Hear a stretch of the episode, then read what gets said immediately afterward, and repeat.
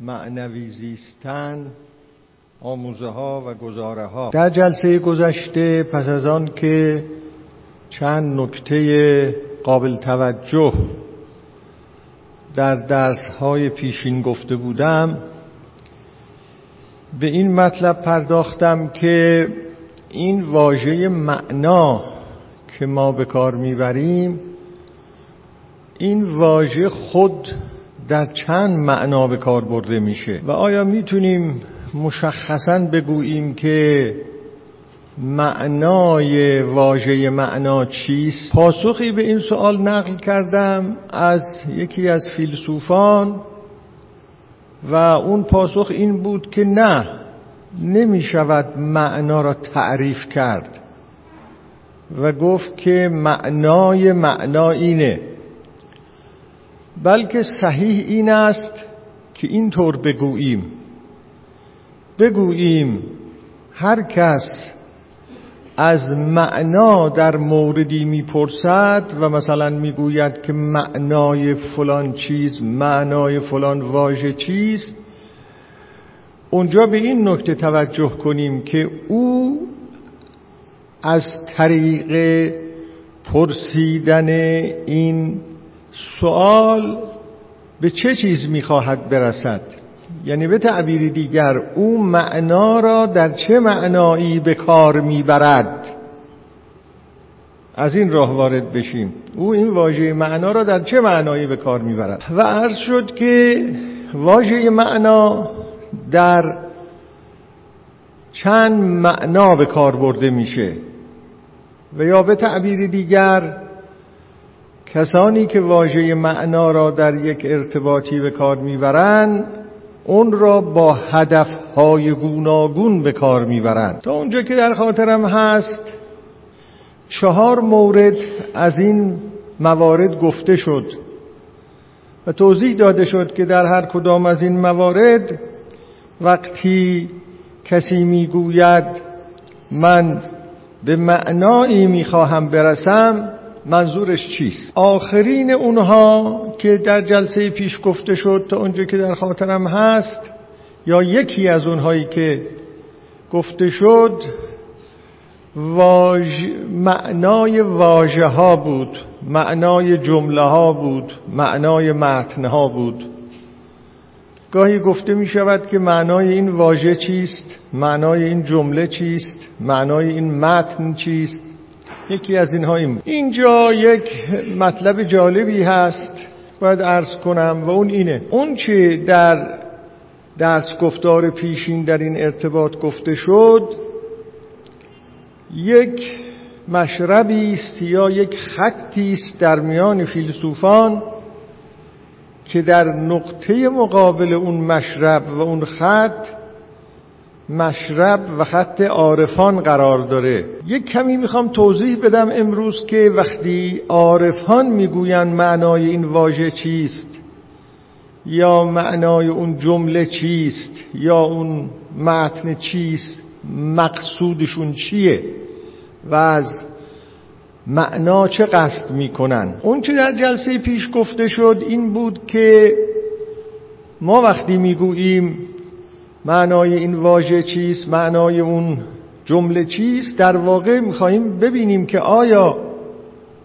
اون واژه یا اون جمله به مسابه یک دال به مسابه یک نشانه اون هدفی را که باید برآورده می‌کنه اون هدف چیه؟ و چگونه برآورده می‌کنه. و اون هدف این بود که مثلا وقتی ما یک واژه را میشنویم یا یک جمله را میشنویم به این مسئله برسیم که گوینده چه می‌خواهد بگوید؟ یا گوینده از ما چه می‌خواهد؟ گوینده می‌خواهد با گفتن این جمله یا این واژه در ما چه تصوراتی و تصدیقاتی پیدا بشه. این نوع معنا کردن واژه و جمله و از این موضع حرکت کردن اونطور که فیلسوفان تحقیق کرده اند به ارسطو برمیگرده.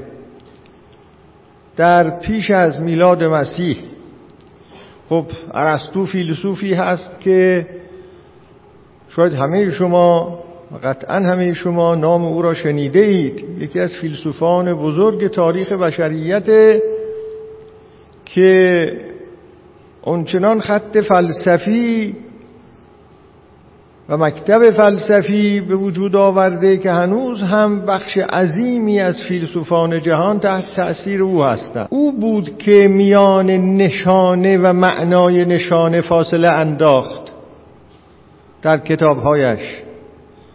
گفت الفاظ نشانه ها هستند و معناها اون چیزایی هستند که این نشانه ها به اون معناها دلالت می‌کنند دال هستند بر اون معناها نشان می‌دهند اون معناها را. او بود تفکیک را به عمل آورد گفت نشانه و معنای نشانه. دال و مدلول. شاید پیش از او همچنان سخن می‌گفتند و این تفکیک ها را قائل نمی شدن. کسی خیلی دقت نمی کرد که ما واجه هایی را میشنویم و معنایی برای اونها قائل می‌شویم. یعنی چه؟ گویی میان واژه و معنا فاصله ای نبود. سخن می‌گفتند و همدیگر رو میفهمیدند. اما توجه به این که ما وقتی سخن می‌گوییم دالهایی را و نشانه هایی را به کار می‌بریم که اون نشانه ها بر مدلول هایی دلالت می‌کنن معناهایی دلالت می‌کنن و معنا غیر از نشانه است و مدلول غیر از دال هست این از تفکرات ارسطو پیدا شده. به اصطلاح فلسفه زبان ارسطوس. یا اولین نقطه در فلسفه زبان ارسطوس خب این مطلب و این نظریه ادامه پیدا کرده و سخنان گوناگون فلسفی و نظریه های گوناگون فلسفی در این باره به وجود آمده و مسئله سمیوتیک و نشانشناسی که در عصر حاضر ما خیلی مهم و مورد توجه فیلسوفان قرار گرفته دنباله اون خطی است که در واقع ارسطو اون را شروع کرده. حالا تحقیقات زیادی انجام می شود که نشانه چیست؟ و انواع نشانه ها چه چیزایی هستند؟ این یک خط فلسفی اینچنینی نیست. خب بر این اساس هست که ما امروز هم خیلی در ذهنمون اینطور میاد که وقتی می‌گوییم معنای این واژه معنای اون جمله معنای این متن همین به نظرمون میاد که این واژه ها را این جمله ها را دال هایی تصور می‌کنیم نشانه هایی تصور می‌کنیم و بعد میگیم که اینا به چه دلالت می‌کنن. همونطور که قبلا هم گفتم مثلا ما وقتی پرچم ایران را می‌بینیم در جای نصب شده میگیم این نشانه ایرانه. حالا نشانه ها را تقسیم بندی کرده اند یا علائم راهنمایی را می‌بینیم میگیم اینا نشانه ها هستند یه مقدار از این حرفا رو هم در اون درس گفتارهای فلسفه زبان گفتم. تا اونجا که در خاطرم هست. و یه بخشی از اینها رو هم در هرمنوتیک گفتم. اما ما وقتی به متون عرفا مراجعه می‌کنیم و سخنان اونها را بررسی می‌کنیم می‌بینیم اونها وقتی از لفظ و معنا سخن می‌گویند چیز دیگری منظورشون هست. و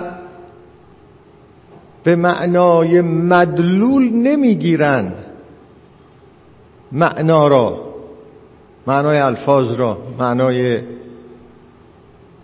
جمله ها را. اونها تعبیرشون به جای دال صورت است. تعبیر اونها تعبیر صورت و معناست نه دال و مدلول. و در این تعبیر صورت و معنا معنا به معنای مدلول نیست. معنا چیز دیگری است. صورت. معنا. لفظ صورت است و اون اندیشه. که این لفظ از اون اندیشه میتراود سر بر می آورد معناست. خب این مطلب دیگری است.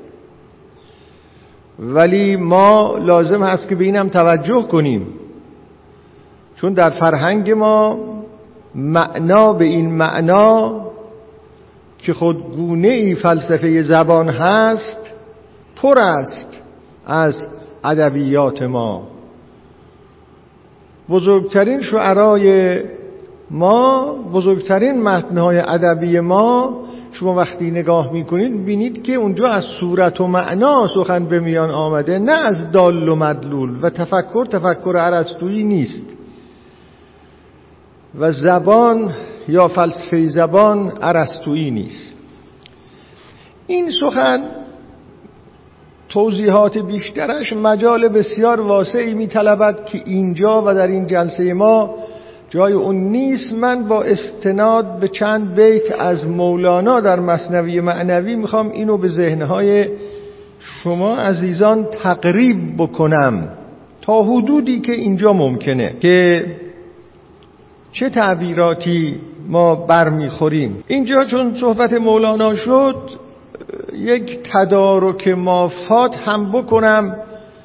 اون چه در جلسه گذشته من گفتم که در اونجا در ارتباط با فلسفه تاریخ استشهاد کردم به اینکه مولانا در مصنوی در جایی قصه های به هم پیوسته ای را نقل می‌کنه و اونجا سخنش این است که ما نمی‌توانیم سیر حوادث تاریخی را پیش بینی کنیم و اون چی که به ذهن ما میاد بگیم این چنین خواهد شد یا اون چنین خواهد شد اما درست نگفتم که در کدوم باب هست. بعد که مراجعه کردم دیدم که اون مطلب را اگر دوستانی می‌خوان دنبال کنن که حتما توصیه می‌کنم دنبال کنن چون تفکر عرفا را درباره تاریخ و چیستی تاریخ نشون میده. تحت عنوان از حضورتون که حکایت نخجیران و شیر آمده است در دفتر اول. حکایت نخجیران و شیر. که این بخش به نظر من یکی از بخشهای بسیار عمده مصنوی معنوی است. ایده که در اونجا هست تصویر و تمثیل و روایتی که در اونجا هست بسیار پرمعناست. این از جمله مواردی است که در اونجا جلال الدین رومی از قصه به قصه مرتب حرکت می‌کنه. آخرش دوباره به اون قصه اولش برمیگرده. دیدید دیگه مصنوی قصه اندر قصه است داستان اندر داستان در واقع. شروعش با این عنوان هست حکایت نخجیران و شیر. قصه هایی را در این میان میاره دوباره میگه ادامه حکایت نخجیران و شیر. پس از باز قصه دیگری و تمثیلات دیگری دوباره می‌گوید ادامه حکایت نخجیران و شیر. بعد یه قصه دیگری در میان میاره باز تیتر میاره ادامه حکایت نخجیران و شیر. در اون آخرین قسمت اون چیزی را که می‌خواد بگه میگه.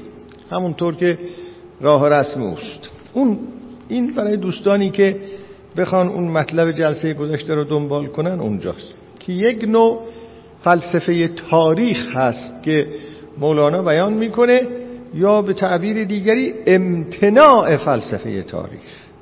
امتناع فلسفه تاریخ. چون در اونجا سخنی که او می‌گوید اینه که برخلاف اون چی که ما رد پای حوادث را می‌گیریم و از طریق پیگیری حوادث تاریخی میگیم در آینده چنین خواهد چنان خواهد شد اینا همش غیر قابل قبول هست. نمی‌دانیم چه خواهد شد. اون چه خدا می‌خواهد عاقبت اون میشه. خلاصه اینه. و ما نمی‌دونیم خدا مقاصد خودش رو اگه بشه مقاصد تعبیر کرد و نمی‌دونیم خدا مقاصد خودش رو چگونه داره تعقیب می‌کنه. مثل اینکه خدا مقاصد خودش رو از لابلای متناقضات نامتلائمات نامتجانسات اموری که اصلا ظاهرا با هم هیچ ارتباطی ندارن مثل اینکه اینجوری داره پیش میره. اونجا رو مراجعه بفرمایید. اما اون چی که می‌خواستم در ارتباط با این داستان لفظ و معنا کلمات و معنا نظر مولانا را در چند بیت برایتون بخونم. چند تا از اون بیت ها رو می‌خونم براتون. ارز کنم خب وقتی حکمتی می‌گوید خب در کنار حکمت های گوناگون درباره اون سخن حکمت آمیز که گفته می‌گوید این سخن چون پوست و معنا مغزدان. یا معنی مغزدان. این سخن چون نقش و معنی همچو جان. در توضیح خواهم داد. در جای دیگه می‌گوید که صورت از معنی چو شیر از بیشه دان. صورت از معنی چو شیر از بیشه دان. یا چو آواز و سخن زندیشه دان. در جای دیگر می‌گوید که این سخن واواز از اندیشه خواست. تو ندانی بهر اندیشه کجا در همون جا با فاصله کمی یا بعد از همون بیت که الان خوندم می‌گوید که لیک چون موج سخن دیدی لطیف بهر آن دانی که باشد هم شریف بحر با های حتی دریا. در شعر بعدی می‌گوید که چون زدانش موج اندیشه بتاخت از سخن واواز صورت از سخن واواز او صورت بساخت. چون زدانش موج اندیشه بتاخت از سخن واواز او صورت بساخت. همین چند تا رو بهش اکتفا می‌کنم و توضیح میدم. از همین بیت آخر. ببینید نسبت سخن و آواز و اندیشه را معیم می‌کنه. که اینا چه نسبتی است؟ سخن کلام آواز همون آواها. که من الان با شما سخن می‌گویم شما آواهایی را دارید میشنوید دیگه آوازی را دارید میشنوید در واقع. و مجموعه اینها هم سخنه. به مجموعه این آواها گفته میشه سخن. خب؟ چون زدانش موج اندیشه بتاخت موج اندیشه از دانش تاخت می آورد نتیجه چی میشه؟ نتیجه این میشه که از سخن واواز او صورت بساخت. وقتی اندیشه تاخت می آورد یک صورتی می سازد برای خودش از سخن و آواز. این سخن و آواز صورت اون اندیشه است که در حال تاختن است. یعنی اول اون اندیشه است. از اندیشه است. اگه اندیشه نبود سخن هم نبود آواز هم نبود. توجه می‌کنید؟ و اونم در حال تاختنه. همان اندیشه که در جای دیگر گفته است ای برادر تو همان اندیشه ای دانش چیست که از دانش موج اندیشه برمیتازد؟ در نظر عرفا دانش علم الهی است. هر جا علم می‌گویند یا دانش می‌گویند دانش اکتسابی من و شما نیست. چون در نظر اونها دانش اکتسابی ما ارزش نداره اصلا. دانش منبعش جای دیگه است علم منبعش جای دیگری است و اون ذات باری تعالی است و علوم الهی است. نه اینکه ما علم تولید می‌کنیم ما علم تولید نمی کنیم علم تاخت می آورد از جای دیگری. دانش تاخت می آورد از جای دیگری. چون ز دانش موج اندیشه. موج اندیشه از دانش تاختن می‌گیرد. چون موج. این موج هم ظاهرا امواج صوتی و مانند اینها نیست. از سخن و آواز او صورت بساخت یه صورتی ساخته میشه. این الفاظ و کلماتی که ما به کار می‌بریم اینها صورتی است از اون اندیشه. صورت غیر از داله دلالت کننده نشانه نه. صورت چیزی است مانند تصویر. یک وقت این است که شما اون علامتی را که اونجا زده ان که شما اگه می‌خواید به طرف در خروج برید اون علامت فلش نشون میده که در خروج این طرف همونجا به دیوار نصب کرده ان با رنگ آبی این داله این علامته. این علامت به شما میگه که از این طرف بیایید اگه می‌خواهید خارج بشوید. اما شاید شما در اینجا عکس هم ببینید. من الان نمی‌بینم ولی اون بالاها شاید عکس رو هم ببینید. یا اینجاها نمی‌دونم. عکس؟ یه وقتی عکس مرحوم دکتر شریعتی اینجاها یه جایی بود. عکس دال نیست. صورت تصویر نشان می‌دهد اون صاحب عکس را نشان می‌دهد نه اینکه بر اون دلالت می‌کند. یعنی می‌گوید اون صاحب عکس مثل این عکسه مانند این عکسه. اگر می‌خواهی او را ببینی اینو ببین. صورتش مثل اوست چشمانش مثل اوست و جناتش مثل اوست موهایش مثل اوست.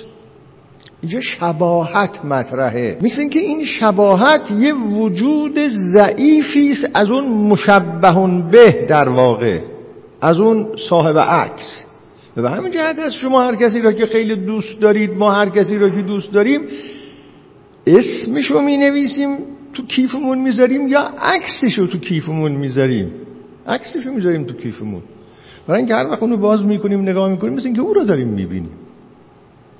و الا صد بارم اسم او را بنویسیم با اسمهای خیلی با خط خیلی زیبا هم بنویسیم. اون ثواب اونو نمیده به اصطلاح خیلی ساده ما. من می‌خوام عکس فرزم در را داشته باشم عکس همسرم را عکس دوستم را ها؟ چون عکس به نوعی نشان دهنده اون صاحب عکس. از نظر عرفا لفظ یه چنین وضعیتی داره. شما وقتی از نظر عرفا کلمه عشق را میشنوید یا کلمه محبت را میشنوید یا کلمه غم را میشنوید یا کلمه قرار و بیقراری را میشنوید اون اصطلاحاتی که عرفا زیاد به کار می‌برن اینها از در عرفا صورت هستند تصویر هستند برای اون چی که اونو نشون میدن. البته این تعبیر تصویر در پاره از فیلسوفان زبان هم این اواخر آمده.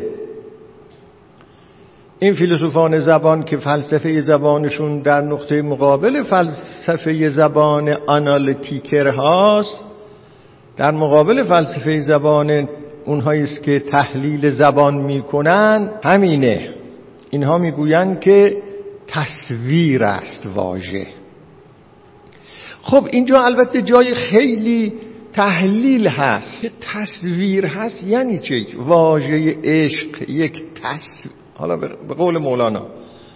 نه قدمه. چون قدمه هم همین تصویر رو میگه به یه نوع دیگر یعنی چه شما وقتی واژه عشق را می‌بینید یا واژه عشق را میشنوید یک تصویری است از اون حقیقت عشق مثلا.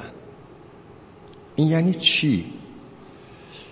خب اینجا خیلی حرف ها زده شده است. چه فهمی از این میشه داشت؟ وارد اون قسمت نمی‌خوام بشوم ولی این همین مقدار در اینجا. می‌گوین تصویره.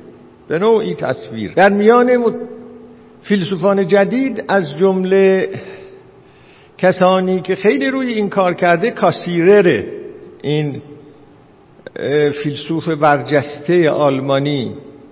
اون هم تو اون کتاب فلسفه صورتهای سمبولیک که پاره از اون چند جلده و پاره از اونها به فارسی ترجمه شده و ظاهرا من ندیدم که همش ترجمه شده باشه. و زبان را هم از جوره صورتهای سمبولیک می‌دونه که این خود برای خودش یه فلسفه زبان خاصیه اون هم چیزای شبیه این داره میگه. خب بنابراین در نظر عرفا آواز یعنی کلمات و سخن و کلام صورت است و اون که ما از آن می‌فهمیم معناست.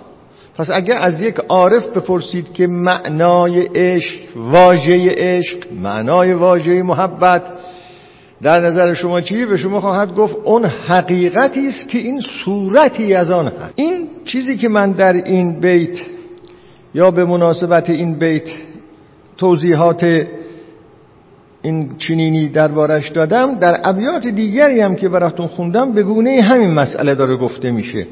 از جمله همون بیت بالا گفت این سخن واواز از اندیشه خواست اندیشه خواست یعنی از اندیشه بیرون آمد. تو ندانی بهر اندیشه کجاست. خب اگر از اندیشه خواست بهر اندیشه کجاست؟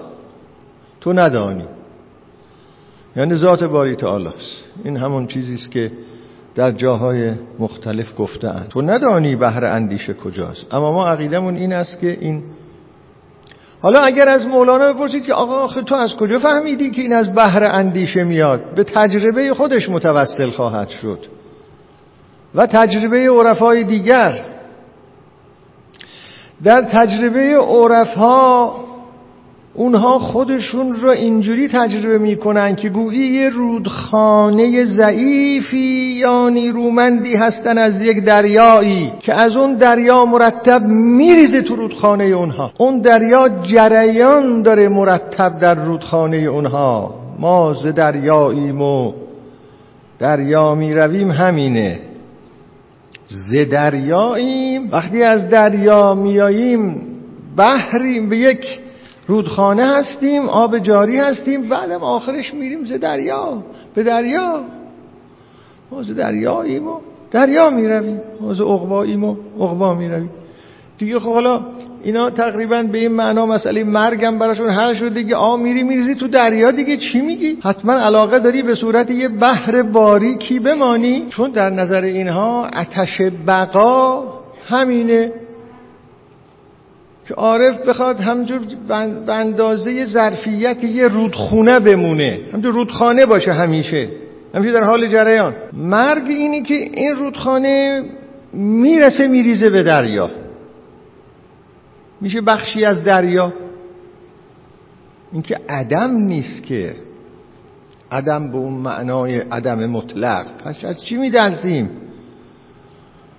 فنا نیست به اون معنا. پس از چی میترسیم؟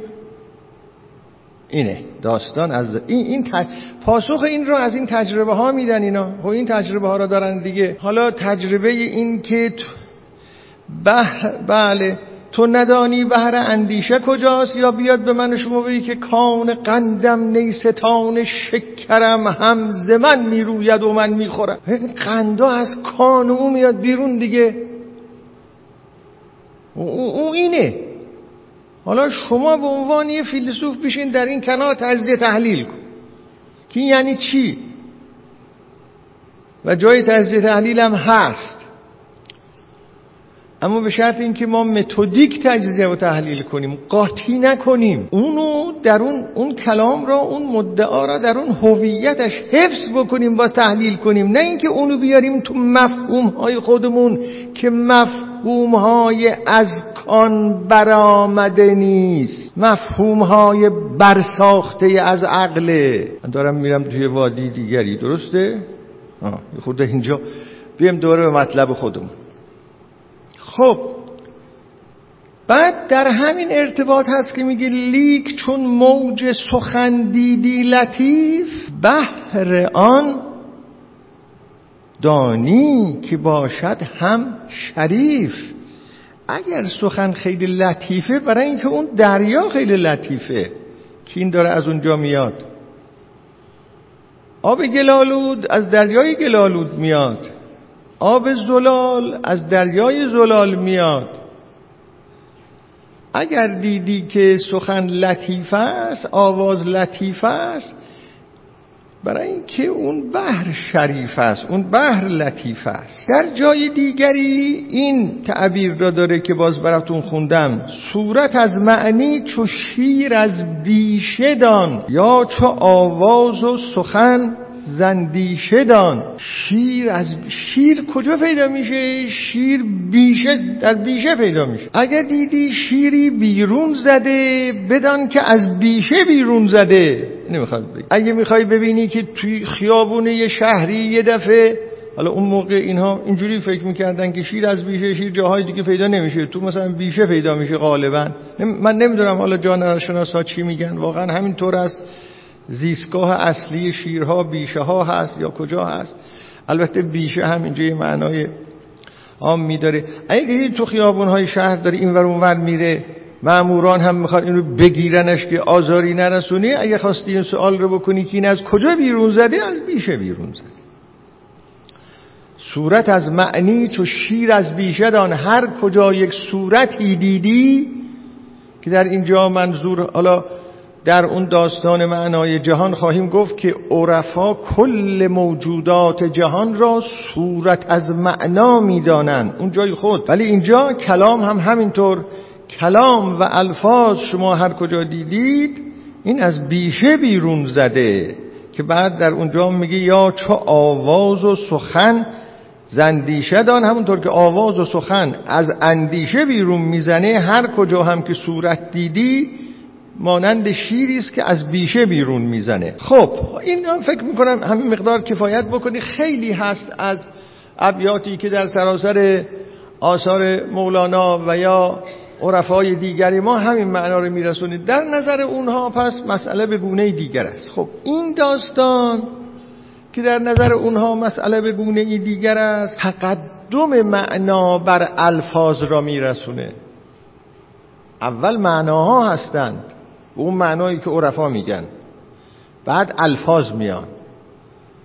از لحاظ وجود شناسی. اگر کسی بگوید که پیش از به وجود آمدن الفاظ معناها وجود داشتن با این ترتیب حرف بی رفتی نمی‌زنه. یعنی اون بحر اندیشه وجود داشته دیگه. بحر اندیشه وجود داشته معناها همونجا بوده اند. با پیدایش زبان در میان انسانها اون معناها از بحر اندیشه فوران کرده اند تاختن آغاز کرده اند کانالش هم وجود آدمی. این درست در نقطه مقابل تفکر ارسطویی است و درست در نقطه مقابل فلسفه زبانهای امروزی فلسفه تفکر ارسطویی آخرش به اینجا منتهی شده که امروز می‌گویند الفاظ به وجود میآیند کلام به وجود میآید و معنا تولید می شود اگر سخن گفته نشود الفاظ نباشه زبان انسانی در طول تاریخ پیدا نشده باشه معنای وجود نداره جایی. اون این حرف اینه. اون چیزی که ما امروز در فلسفه زبان ها داریم اینه.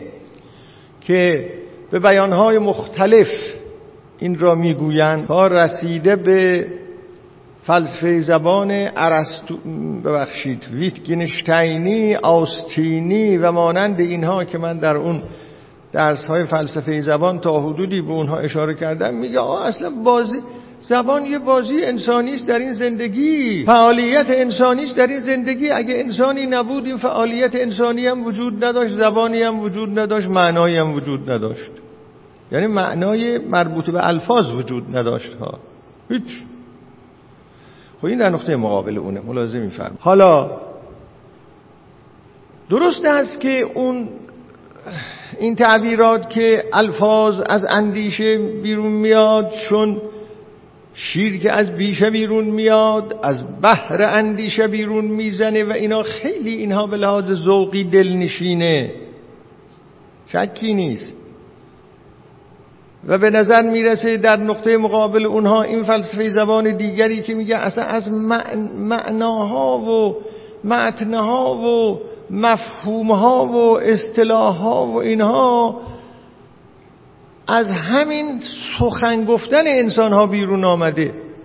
قبل از سخن گفتن انسان ها قبل از پیدایش زبان انسانی که این اینها وجود نداشته اون خیلی شیرین به نظر میاد. اما خب برای شخصی که در عصر حاضر زندگی می‌کنه هم اون را می‌بینه هم این را می‌بینه این یه حق داوری داره. باید با معلوماتی که در این عصر داره با فلسفه هایی که در این عصر داره با دانش هایی که در این عصر داره باید بتونه سبک سنگین کنه ببینه اونو می‌خواد بپذیره می‌تونه بپذیره یا اینو می‌تونه بپذیره. ما انسان هایی هستیم که امروز این مسئله براتون برامون مطرح شده. اینو می‌تونم بپذیرم یا اونو می‌تونم بپذیرم و این اینو می‌تونم بپذیرم یا اونو می‌تونم بپذیرم یعنی دلائل خیلی چیزها.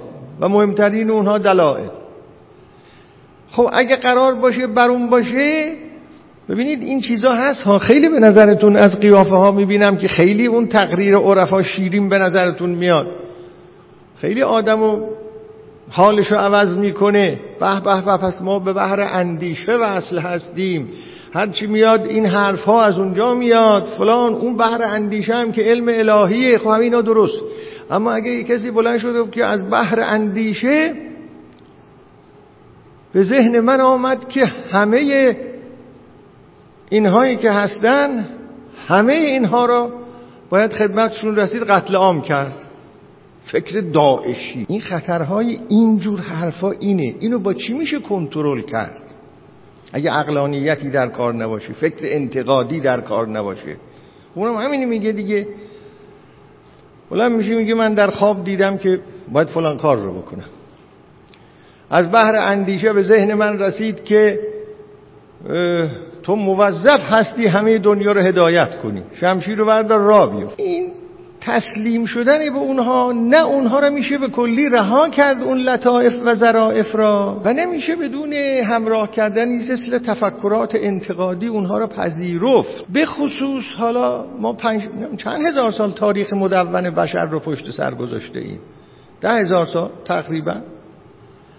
به خصوص که در این ده هزار سال تاریخ مدون بشر ما دیدیم این بشر چیه؟ چه ادعاهایی کرده؟ این ادعاها از کجا سر در آوردن؟ اول چقدر جذاب بودن بعد از کجا سر در آوردن؟ این همیشه در طول تاریخ اینطور بوده که عده زیادی گفتن چی می‌خواستیم چی شد. تنها حالا نیست.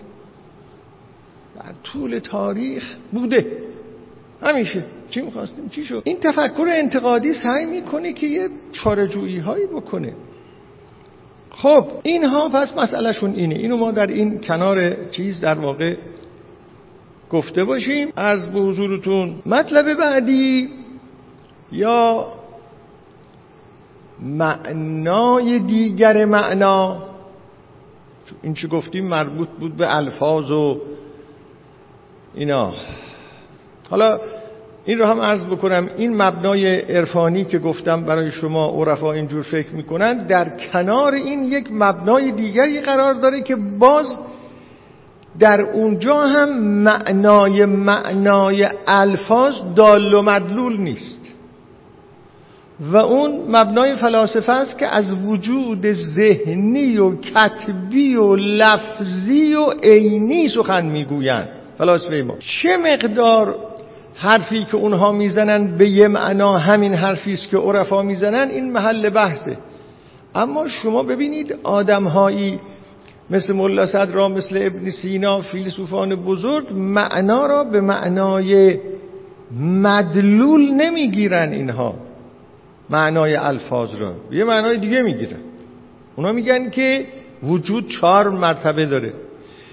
به اصلاح فلسفه زبان اونها فلسفه زبان وجود شناسانه است انتولوژیک متافیزیکه چون اونها بحثشون این است که وجود چیست؟ از اینجا شروع می‌کنن. وجود شناسی می‌خوان بکنن. وجود چیست؟ هستی چی؟ موجود به ما و موجود و عوارض موجود به ما و موجود برای اونها مطرحه. اینو دارن دنبال می‌کنن. در هر جایی. به علم هم که می‌رسند به دانش هم که می‌رسند سوالشون این است که چگونه وجودی است علم؟ چگونه وجودی؟ و عوارض این وجود چیه؟ بحثشون در علم اینه نه این بحثایی که حالا در علم شناسی فلسفه علم و مانند اینا هست. به الفاظ و کلمات هم که می‌رسن بحثشون اینه. اینی که من الان دارم اینجا نمی‌دونم از بوزوتون سه رب تقریبا. سه رو بدارم برای شما حلف می‌زنم. اینجا یه وجودی محقق شده. با این سخن گفتن من. وجودی محقق شده دیگه. عدم که نبودن اینا که من می‌گفتم وجوداتن. اونا حرفشون این است که سنخ وجود این وجودات چگونه وجوداتی هن؟ کجا این وجودات؟ عینی هن لفظی هن کتبی هن ذهنی هن این وجود شناسی است یا از منظر وجود شناسی است فلسفه زبان اونها فلاسفه ما اینطور بوده اند عرفای ما هم به یه معنا که تقریبا اون صورت و معنا رو گفتم اونم اگه با اصلاح فلسفی بخواید اون رو تقریر کنید همین از آب در میاد. اون مسئلهشون این است که مثلا ببینید این عرض به حضورتون کتاب یه وجود خارجی داره اینها. اینی که رو میزه این وجود خارجیش. یه هستی خارجیشه. یه هستی ذهنی هم داره. و اون اون کتابی است که تو ذهن منه. هستیه. اون دو هستی ضعیفی است. میگن هستی است که منشأ آثار خارجی نیست. یعنی چه منشأ آثار خارجی نیست؟ هستی است. اما یه هستی ظریف و لطیفیه. منشأ آثار خارجی نیست. یعنی چه یعنی شما نمی‌تونید دست بهش بزنی. و احساس کنی که به مانعی برخوردی. سنگین نمی‌کنه. اگه یه جایی بذاری نمیشه آتشش بزنی بسوزونی. نه آثار خارجی آثار وجود خارجی ها؟ اما وجود اینو هستی. و یک اون وجود ذهنیه در ذهن من اونی که از کتاب تو ذهن منه یه وجود لفظی داره و این کتاب اینی که من میگم کتاب. این کتاب هم وجود. نوعی وجوده. این نوعی وجود اشاره می‌کنه به اون چیزی که تو ذهن منه. یعنی در ارتباط هست نه اشاره نه دلالت. یه سطحی از اون چیزی است که در ذهن منه. و اون چیزی که در ذهن منه یه سطح دیگری است از اون چیزی که الان روی میز گذاشته شده. یه ساحت دیگری است. یکی هم وجود کتبی داره. اون وجود کتبی این است که اگه من بنویسم کتاب. اینم وجود کتبیش. اینم با اونا در ارتباط. اما دال و مدلول و فلان و این حرفا در کار نیست. اصلا نگاه کردن به الفاظ و معانی از منظر دال و مدلول وجود شناسی نیست. نگاه کردن از منظر وجود نیست. که وجودش چیه؟ چه سنخه؟ اینم اینم یه جور. به اصطلاح وقتی میگن معنا معنای کتاب چیه معنای عشق چیه معنای فلان. خب اینم باز یه باب دیگری است برای خودش. شما ملاحظه می‌کنید که اگر ما بخوایم این کلمه معنا را تعقیب کنیم که در چه معناهایی به کار برده شده ببینیم کی داره به کار می‌بره در چه متنی به کار می‌بره. طرف فیلسوفه طرف عارفه طرف معتقد به فلسفه زبان جدیده و حتی اینها هم یک نواخ نیستند و اینکه متن یعنی چه در گرو این مطلبه جمله از کلا از کلمات تشکیل میشه. متن از جمله ها تشکیل میشه. شما تکلیف دلالت را در کلمه و جمله هر طور معین کرده باشید در متن هم همونطور معین می‌کنید. اگر در کلمه و جمله بگید که ما از دلالت حرف می‌زنیم به یه متنم که می‌رسید میگید این متن مدلولش چیه؟ اما اگر اونجا از صورت و معنا و مثال و وجود ذهنی و وجود کتبی و اینا حرف بزنین. به متنم که می‌رسی همون حرفا رو می‌زنین متنی که مرکب شده است از جملاتی. یعنی اونجا حرف دیگه نمی‌تونین بزنین. اصلا اون وقت اونجا صحبت این میشه که آقا از نظر شما معنای متن چیه اصلا؟ به من بگو ببینم یعنی چه متن. چون متن تعبیر متن مشکل اینو با اون تعبیرات بیان کرد. صورت چیزیه. حالا شما ممکنه بگید که عشق صورت حقیقت عشقه. اما می‌تونید بگید که مثلا این بیت معروف مولانا که عشق ای چی؟ طبیب علتهای ما. بله؟ شاد باده عشق خوش سودای ما. تو طبیب جمله علتهای ما. این متنه.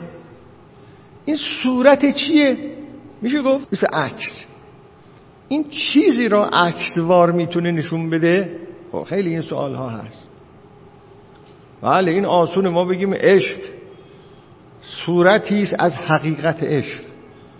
اما آیا غزلیات شمس که مولانا اینا را سروده اینا را میشه گفت صورت یک حقیقتیه؟ این همه مفهوم های گوناگون این همه شبیه های گوناگون. حالا اینا جای خود. وارد اون بحث های دقیق اینطوری نمیشیم.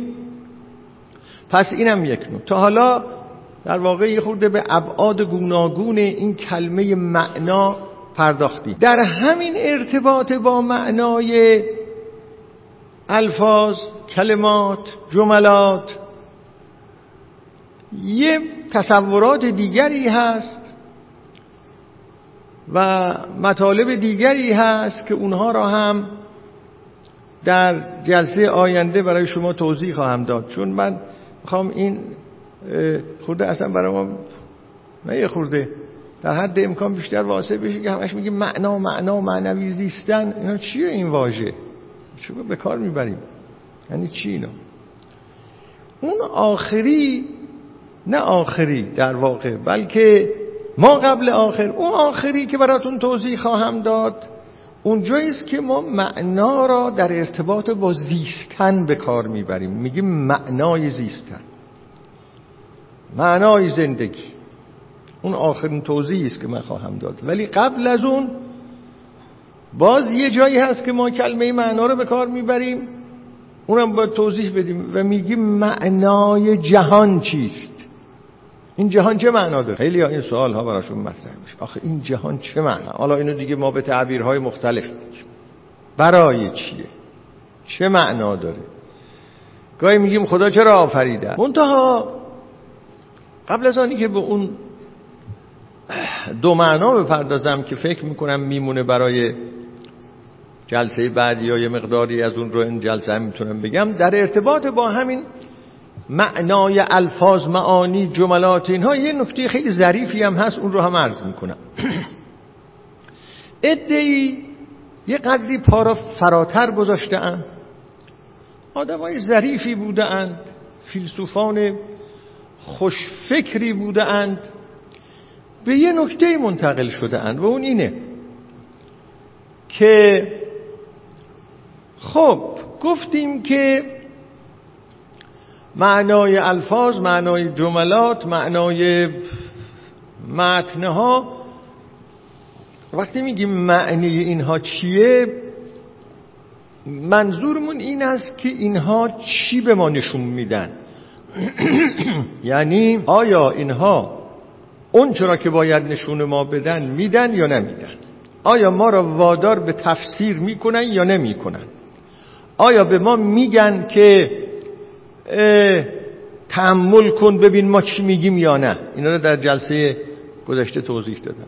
اونایی که یه خورده از این گام فراتر گذاشتن اینه. میگن آقا ببینید یه چیزی بالاتر از اینم وجود داره و اون اینه که این تصور که اینا چی به ما میگن یه خورده این توش هست که اینا خودشون چیزی دارن که به ما بگن. این متنا مثل اینکه مثلا انباری از معنا هستند.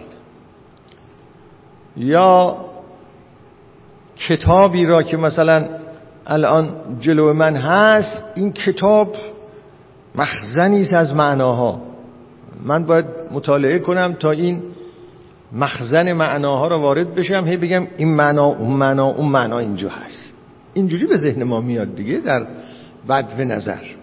اینا میگن آقا یه چیز مهمتری وجود داده و اون اینی داره و اون این است که شما هنگامی که با پاره از متن روبرو میشید این روبرو شدن با معنا و در حال کتاب در حال روبرو شدن با کتاب معنی تولید میشه و این معنی معنی کمونیکاتیو معنی ارتباطی است. قبلا نیست تو این کتاب. در ارتباط پیدا میشه. خودشو نشون میده. اینجور تصور نکنید که اینا معناها اینجا موجوده. ما میریم مثلا یه پرده ای را کنار می‌زنیم. اون چیزی که در این تعبیر معروف تفسیر هست. قدما می‌گفتن که تفسیر یعنی کشف القنا. یعنی پرده از رخ کنار زدن. قنا نه. اینجا کشف ال... کاشف شما نه نه نه. از حالا به نظر من این کشف برقع به معنای برقع. یه واژه‌ای ما در عربی داریم. من اگر اشتباه نکنم همون قنا یا چی؟ قطا غیر از اونه. اون کشف القطا یه مسئله دیگریه. حالا اگه درست در خاطرم مونده باشه. تفسیر کشف القنا هست. ظاهرا با عین. حالا آقای دکترم می‌تونه اونجا اینو ببینه. اگه درست در خاطرم مونده باشه. و اون این است که مثل اینکه یه پرده روی این معناها هست ما اینا رو کنار می‌زنیم. ببینید آه قنا به معنای برقع آمده جایی. اگر آمده شه باید به معنای برقع باشه. قطع هم معنای درستی داره برای خودش البته. کنار می‌زنیم. اونو آشکار میشه. با تعمل با تحلیل. این دوستان این فیلسوفان می‌گوین آقا اینطوری نیست. نه اینکه اینطوری نیست یه چیزی بیشتری هست یه چیزی بالاتری هست در پاره از موارد اقلا و اون این است که در ار... با برقرار شدن ارتباط ها معناها به عنوان تجربه زیسته تولید می حالا من می‌تونم همین رویارویی خودمون مثال بزنم. الان ما داریم من دارم با شما حرف می‌زنم.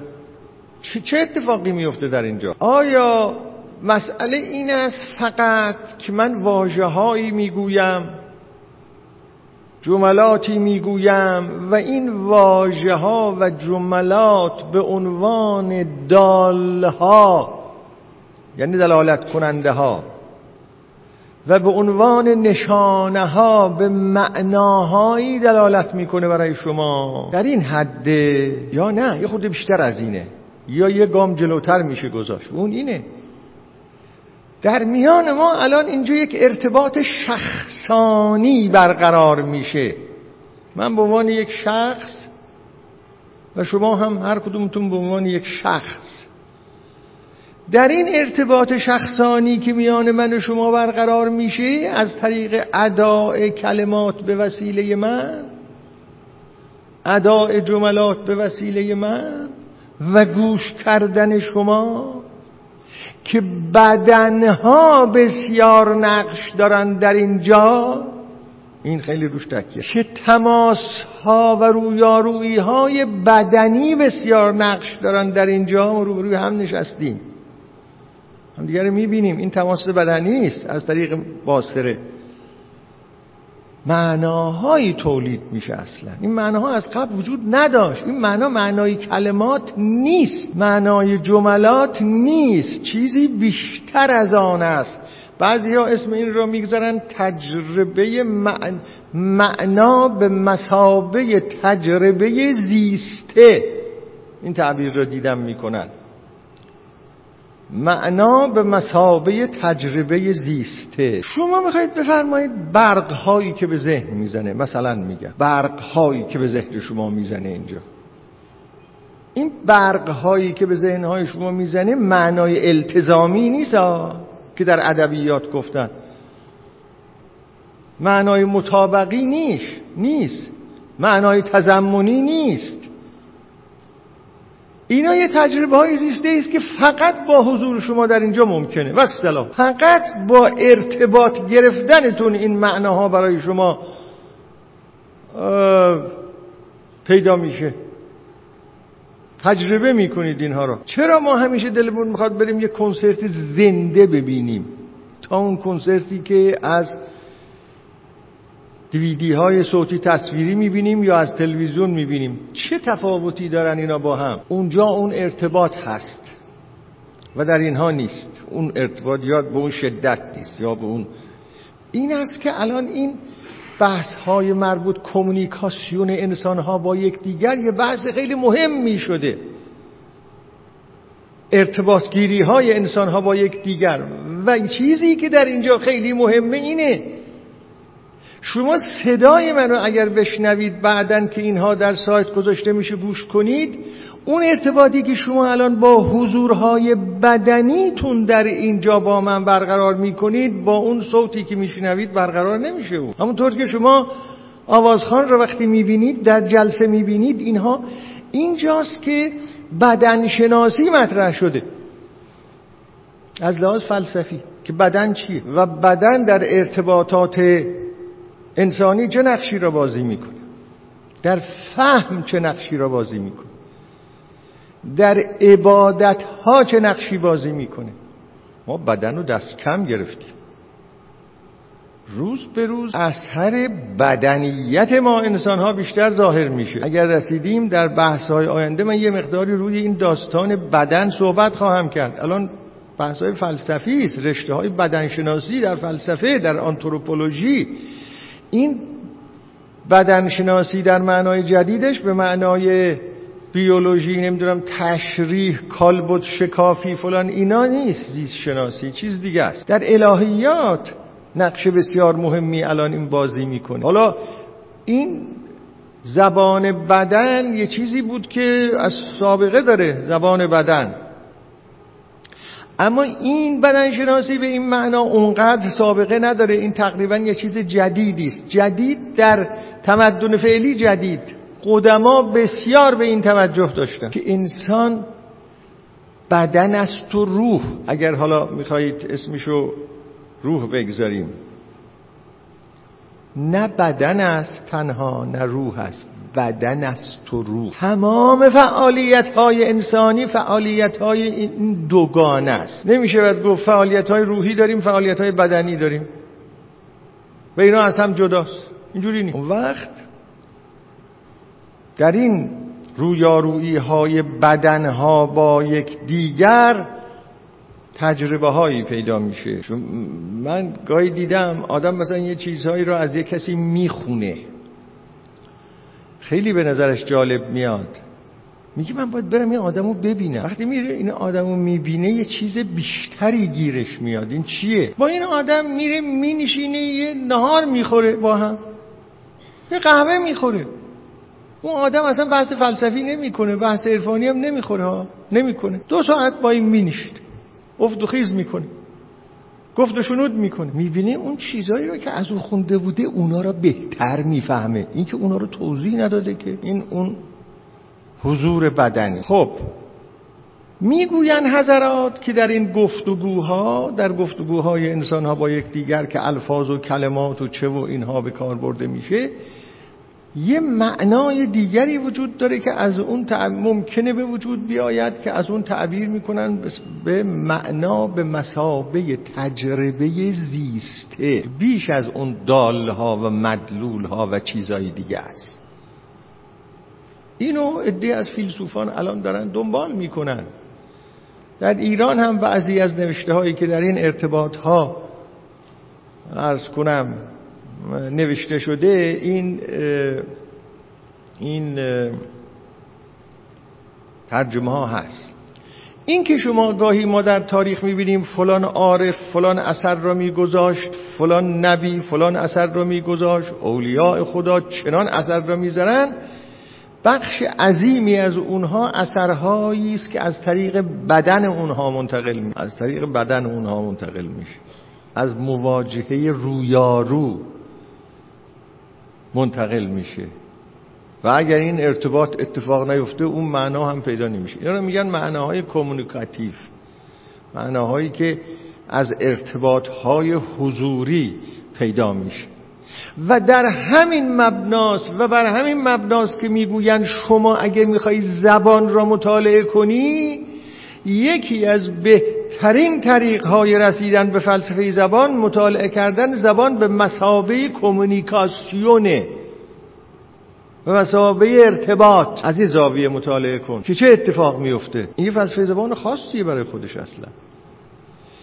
این که سهله در دین شناسی الان این مسئله بسیار مهمی شده. میگن شما دین شناسی وقتی می‌خوای بکنی یک دینی را وقتی مطالعه کنی نرو مطالعه کنی که ببینم تو کتابهای اینها اعتقاداتی که گفتهاند چیه؟ دستورات اخلاقی که گفتهاند چیه؟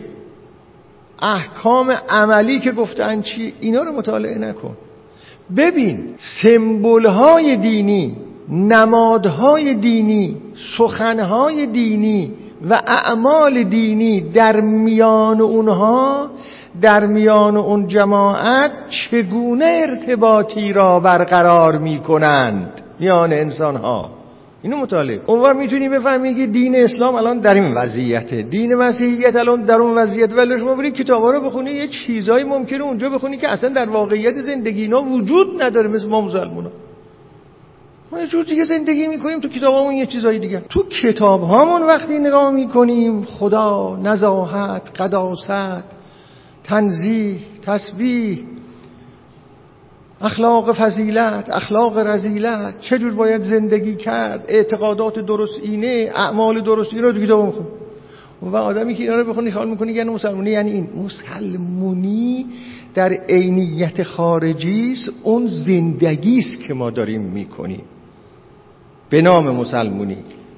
و این زندگی که ما می‌کنیم یعنی نوع ارتباطاتی است که به نام دین برقرار می‌کنیم. نوع کارهایی است که به نام دین انجام میدیم. نوع عرض به حضورتون تصمیم است که به نام مسلمانی می‌گیریم. ایناست. اونا می‌گویند شما اون وقت از این زاویه مطالعه کن که همه اینها انواع ارتباط گرفتن هاست. ببین اینها چگونه ارتباطاتی با هم برقرار می‌کنن. شما می‌خوای بری یه سخنرانی مذهبی رو بفهمی که چیه؟ برو ببین این آقای واعظ این آقای گوینده این آقای سخنران چگونه ارتباطاتی داره برقرار می‌کنه. اینو مطالعه کن. وقت شاید بتونی بین از این زاویه نگاه کنیم. خیلی پرونده بدی داریم دیگه. خودمون که می‌دونیم که انصافا خب ما ارتباطات سالم برقرار نمی کنیم آخه. خیلی جای گلایه هست. ما ارتباطات عجیب غریبی برقرار می کنیم. از طریق سمبل های دینی گفتارهای دینی نمی‌دونم شعائر دینی قاطی پاتی مخلوط التقاطی و سردرگم کلاف سردرگم. بعدم میگیم که خطیب در صدد این است که شنوندگان رو قانع کنه. دیگه خطابه است. دیگه بیش از این که نیست که خطابه هم اثرش این است که گفتن خطابه اثرش این است که شنوندگان رو قانع کنه. از مقدماتش رو هم وقت در منطق بیان می‌کنن میگن مقدماتش هم مسلمات و جدلیات و این حرف هست این حرفات دیگه تمام شده دورش. این نیست قضیه. قضیه این است که ما الان دو, دو, دو ساعت اینجا با هم نشستیم. چه ارتباطی با هم برقرار کردیم ارتباط انسانی؟ و نتیجهش چی شد؟ و به کجا می‌رسه این ارتباط ها و چی از توش در میاد؟ جامعه چی میشه؟ سیاست چی میشه؟ اقتصاد چی میشه؟ واقعیات عینیات. خب اینم یه بحثی است که کمی شدم بیشتر در آینده اینو توضیح بدم. مسئله چهارم که یک مختصری توضیحیشو الان میدم و بعد در جلسه آینده بیشتر توضیح میدم. معنای جهان. ما گاهی می‌پرسیم که معنای جهان چیست؟ جهان وقتی میگیم در اینجا منظورمون تاریخ و اشیاء خارجی با همه. چون در اون بحث قبلی گفتیم معنای تاریخ چیه؟ گاهی به کار می‌بریم در این که معنای تاریخ چیه. حالا در اینجا وقتی میگیم معنا معنای جهان چیه؟ منظور چیه از اینکه معنای جهان چیه اصلا این حرف از کجا در اومده که معنای جهان چیه؟ خب شما در آثار عرفا خیلی زیاد می‌بینید که معنای جهان چیه در بحث های فیلسوفان جدید خیلی زیاد الان بحث آمده که آیا جهان معنا داره؟ غیر از این است که زندگی ما چه معنایی داره ها؟ اون بحث آخر آخره. جهان چه معنا خیلی این مسئله به اصطلاح حادیست تندیست الان. عرفای جوابهایی به این قضیه دادن شایدم اولین بحث اینطوری حالا در جلسه آینده خواهم گفت این فیلسوف که گفتم اصول اساسی این بحث را من از مقاله ایشون گرفتم ریچارد شیفلر. ایشون در اونجا میگه که ریشه این مسئله به افلاتون و افلاتونیان برمیگرده. سوال از معنای جهان. سوال از معنای جهان. جهان معنا چیه؟ حالا قبل از آنی که به اون بحث برسم که ریشه از کجا شروع شد و به چه معنا یه چند تا بیت بازم از این عارف محبوب خودمون براتون بخونم که یه معنایی بیان می‌کنه که جهان معناش چیه از مولانا. و بعد یواش یواش عرضمو تمام کنم برسیم به جلسه بعد که حتما می‌خوام یک رو به دو بحث رو تمام بکنم. از بزرگتون اون بیتی که برای این مسئله انتخاب شده یعنی اون چند شعر ایناست. در این دفتر اول مصنوی این مسائلی که خدمتتون عرض می‌کنم اونا مقدمات ها چون ما هر بحثی را که داریم شروع می‌کنیم اول باید اون الفاظی را که به کار می‌بریم یه روشنایی نسبتا کافی درباره اون الفاظ پیدا کنیم. و الا گیج میشیم تا بحث در آخر. اول باید بدونیم اون حرفی که داریم می‌زنیم اون کلمه ای که داریم به کار می‌بریم این کلمه دقیقا چیه؟ این یه روش تحلیلی کاملا درستیه. من اگه می‌خوام بحث های معنوی زیستن رو بگویم باید اولی معنا و معنوی و اینها رو درست خورده اطرافش رو براتون توضیح بدم که اونا رو فعلا دارم توضیح میدم. خب این مولانا در دفتر اول که ارز کنم قصه های متفاوت داره. یکی از اونها اینه.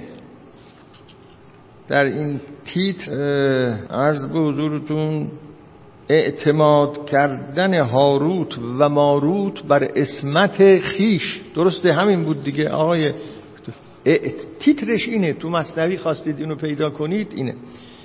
اعتماد کردن هاروت و ماروت بر اسمت خیش. هاروت و ماروت ظاهرا اصطلاح است که در قرآن هم آمده اگر اشتباه نکنم. داستانی است و حالا در دفتر اول. اونجا همونطور که رسمی ایشون هست که قصه در قصه می‌گوید که به یه جایی می‌رسه ایشون میگه که وقتی در اون قصه توضیح می‌دهد که هرچه در این عالم هست معنایی داره و بیهوده نیست اینطور می‌گوید. حوادث گوناگون طبیعی را بر می شمرد و برای هر کدام از اونها معنایی ذکر می‌کنه تا می‌رسه به اینجا. پیش معنی چیست؟ صورت. بس زبون. چرخ را معنیش میدارد نگون. تو قیاس از چرخ دولابی بگیر. گردشش از کیست؟ از عقل مشیر. گردش این قالب همچون سپر آسمان رو میگه.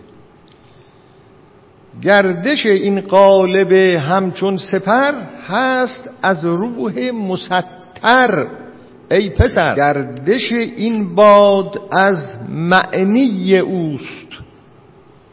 همچو چرخی کو اسیر آب جوس. جر و مد و دخل و خرج این نفس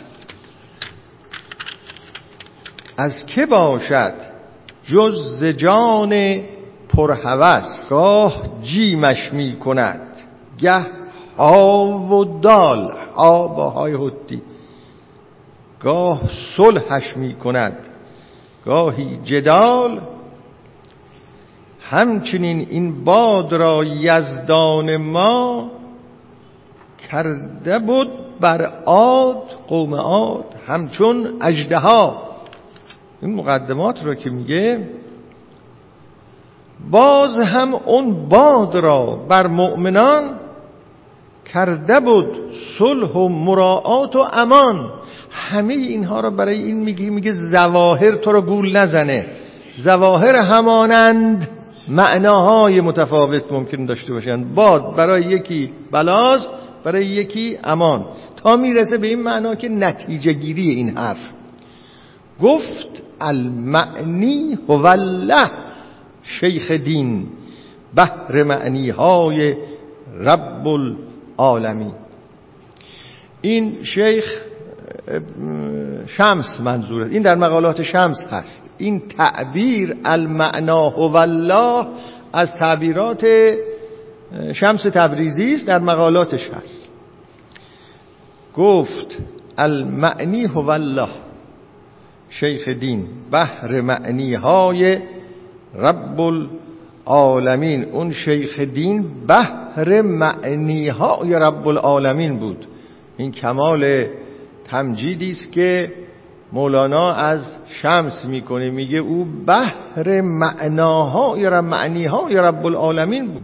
معنیهای رب العالمین حالا شما اینو معنی های مربوط به رب العالمین معنی هایی که از تحلیل رب العالمین در میاد. می‌دونم دیگه چیزی بیرون میماند از تحلیل رب العالمین از معناهای رب العالمین میگه ظاهرا چیزی بیرون نمیمونه چون این واژه رب العالمین دیگه همه چیزو در بر گرفته. نه یه عالم دو عالم سه عالم. رب العالمین دیدم یه آقایی نوشته بود آیت الله فی العالمین. فی العالمین. نه فی الارزینا فی العالمین گفت المعنی هو الله شیخ دین بحر معنی های رب العالمین. بعد میگه جمله اطباق زمین و آسمان همچو خاشاکی در اون بحر روان. این که المعنی هو الله مدعای عرفاست. این المعنی هو الله یعنی معنی جهان خدا. و جهان وقتی می‌گوین یعنی تاریخ هم جزءشی به اصطلاح. یعنی جهان تاریخ و غیر تاریخ. درسته اینها را جدا جدا هم میشه بررسی کرد. خب این در نظر عرفا اینه. المعنی هو الله. ریشه این حرف از کجا؟ و یعنی چی که جهان معنیش خداست. در این ارتباط در اون اوائل من یه مطلبی گفتم این غیر از اونه. اون مطلب این بود که شما جهان را ببینید بعد ببینید که هر چیزی در این جهان جایی داره. اینو قبلا گفتیم ظاهرا در اون دوم بود اول بود. مثلا یه بدن را شما در نظر بگیرید بگید که معنای این عضو در این بدن چیه؟ باران را در نظر بگیرید بگید معنی بارش در در باران در این بقاء زیست محیط و کره زمین و گیاهان و جانوران چیه؟ چه نقشی بازی می‌کنه؟ اونو گفتیم قبلا. به معنای اینکه در یک پیکر یا در یک سیستم بخشی از این سیستم چه نقشی بازی می‌کنه؟ معناش چی؟ این اون نیست. این معنای الکل فی خلاصه. کل جهان. اون چیزی که آفرینش گاهی ما تعبیر می‌کنیم آفرینش. ما چه معنایی داره؟ اصلا چرا هست؟ و به قول تعبیر بعضی از فلاسفه چرا چیزی هست؟ هایدگر و دیگران. بعضی از فیلسوفان ما این سوال رو به این شکل مطرح نکردن که اصلا چرا چیزی هست؟ گفتن هست این که منکر نمی‌تونیم بشیم هست.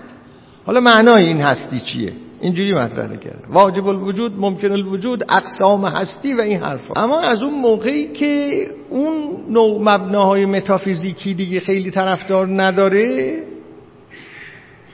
و نمی‌تونن به وضوح ادهی می‌تونن ادهی نمی‌تونن که از هستی شروع کنن.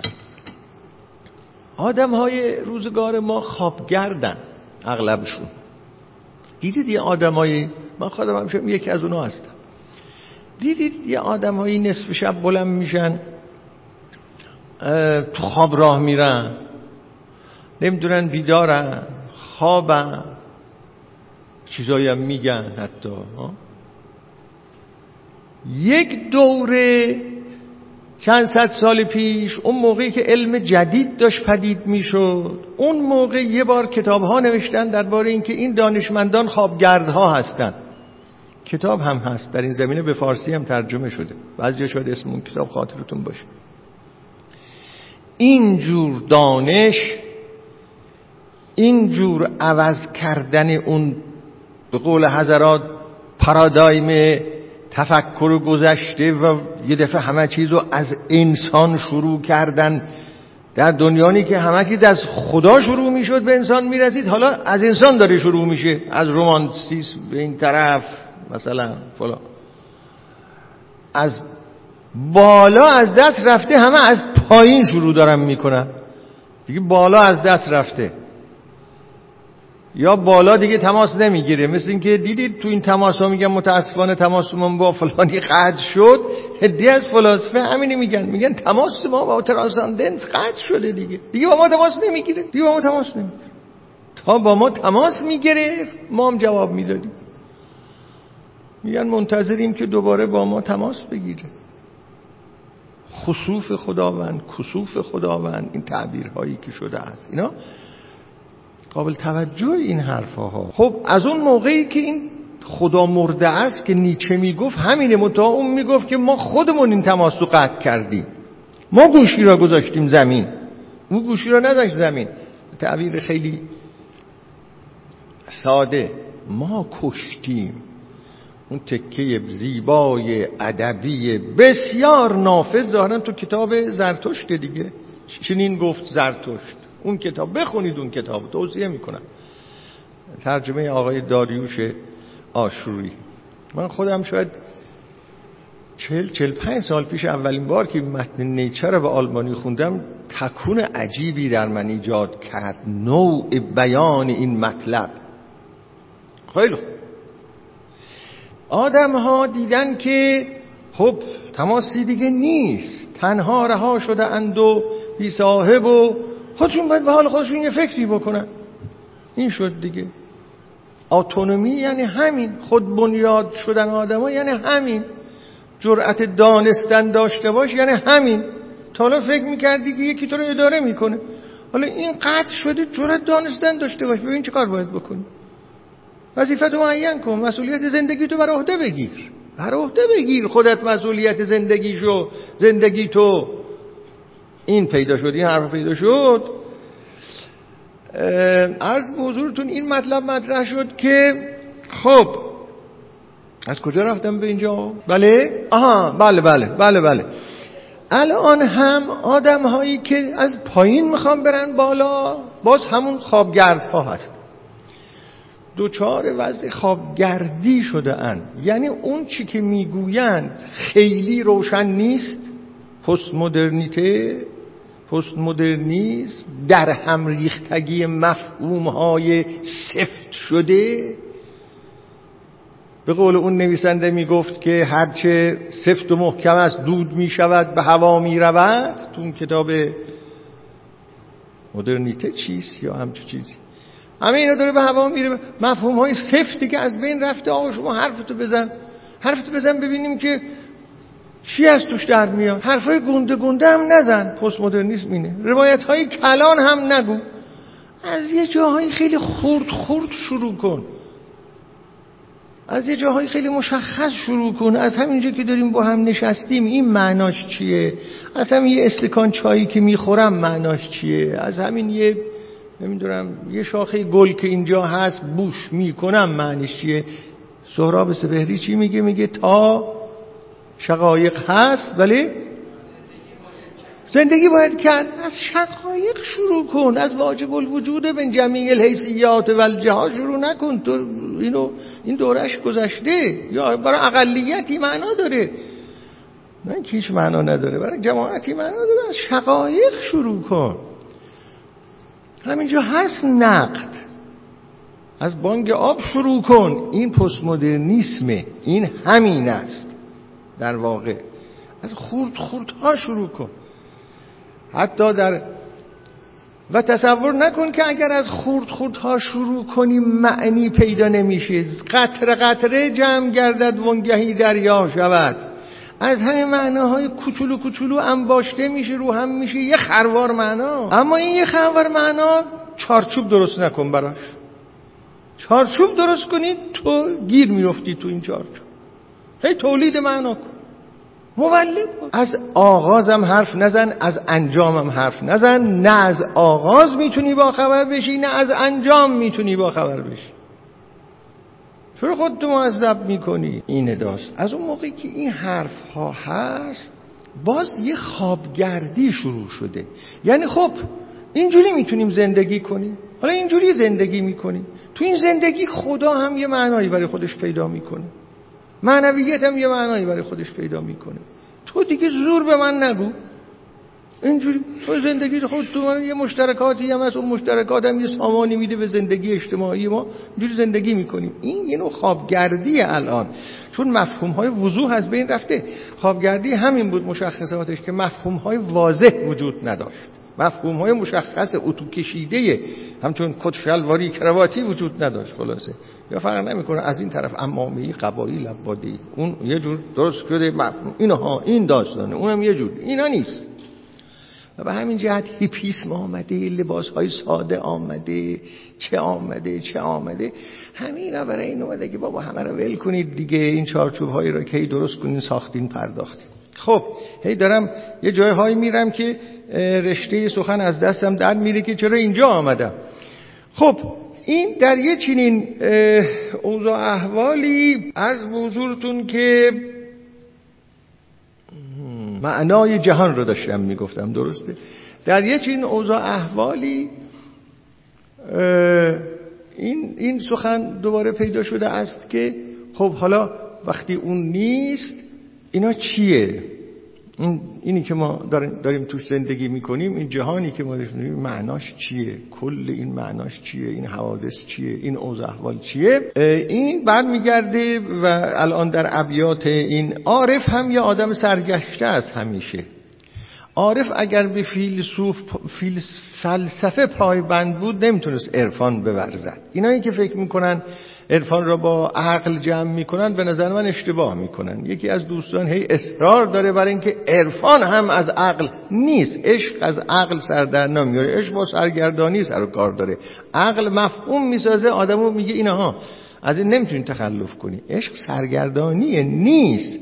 باید را بیفتی بری نمی‌دونی از کجا سر در میاری. بحریست بحر عشق. که هیچش کناره نیست اونجا جز اون که جان بسپاری چاره نیست. با جان بسپاری تو جان بسپاری دیگه عقل کجاست؟ خب می‌گویند که این این جور که معنای جهان چیز به افلاتون برمیگرده و به افلاتونیان برمیگرده. از اونجا این قضایا شروع شد و یک راه حلی براش پیش بینی شد که همون داستان مثال ها بود و اینکه ما در این دنیا به این موجودات که برمیخوریم به یاد میآوریم اون معرفت ازلی را. جهان دولایه شد ظاهر و باطنی شد. این جهان یه ظاهری داره. یه باطنی داره. ما با ظاهر در تماس هستیم. وقتی اون وقت شمس میگه المعنی هو الله یعنی معنی این ظاهر اوست. حالا انشاءالله در جلسه آینده فکر می‌کنم باز در این اواخر یک جایی رشته صحبت در این حال از دست رفت. یه مختصری نمی‌دونم چه چیز رو می‌خواستم به چه چیز مربوط کنم از دست رفت ولی اصل مسئله از دست نرفت خوشبختانه. جلسه آیندهمون چه روزی خواهد بفرم آها. آها. پس کشف دن مقنعه از چهره کشف الغطا هم یعنی باز کردن پرده از چهره. بله خب هفته آینده چندم تعطیل ظاهرا دیگه. بله 22 بهمن هست. انشاءالله اون هفته بعدش چندم خواهد بود؟ 29 بهمن ماه مجددا در خدمت خواهم بود با بیان این داستان معنای جهان از دیدگاه انسانهایی که اندیشیدن در این زمینه. همتون را به خدا میسپارم.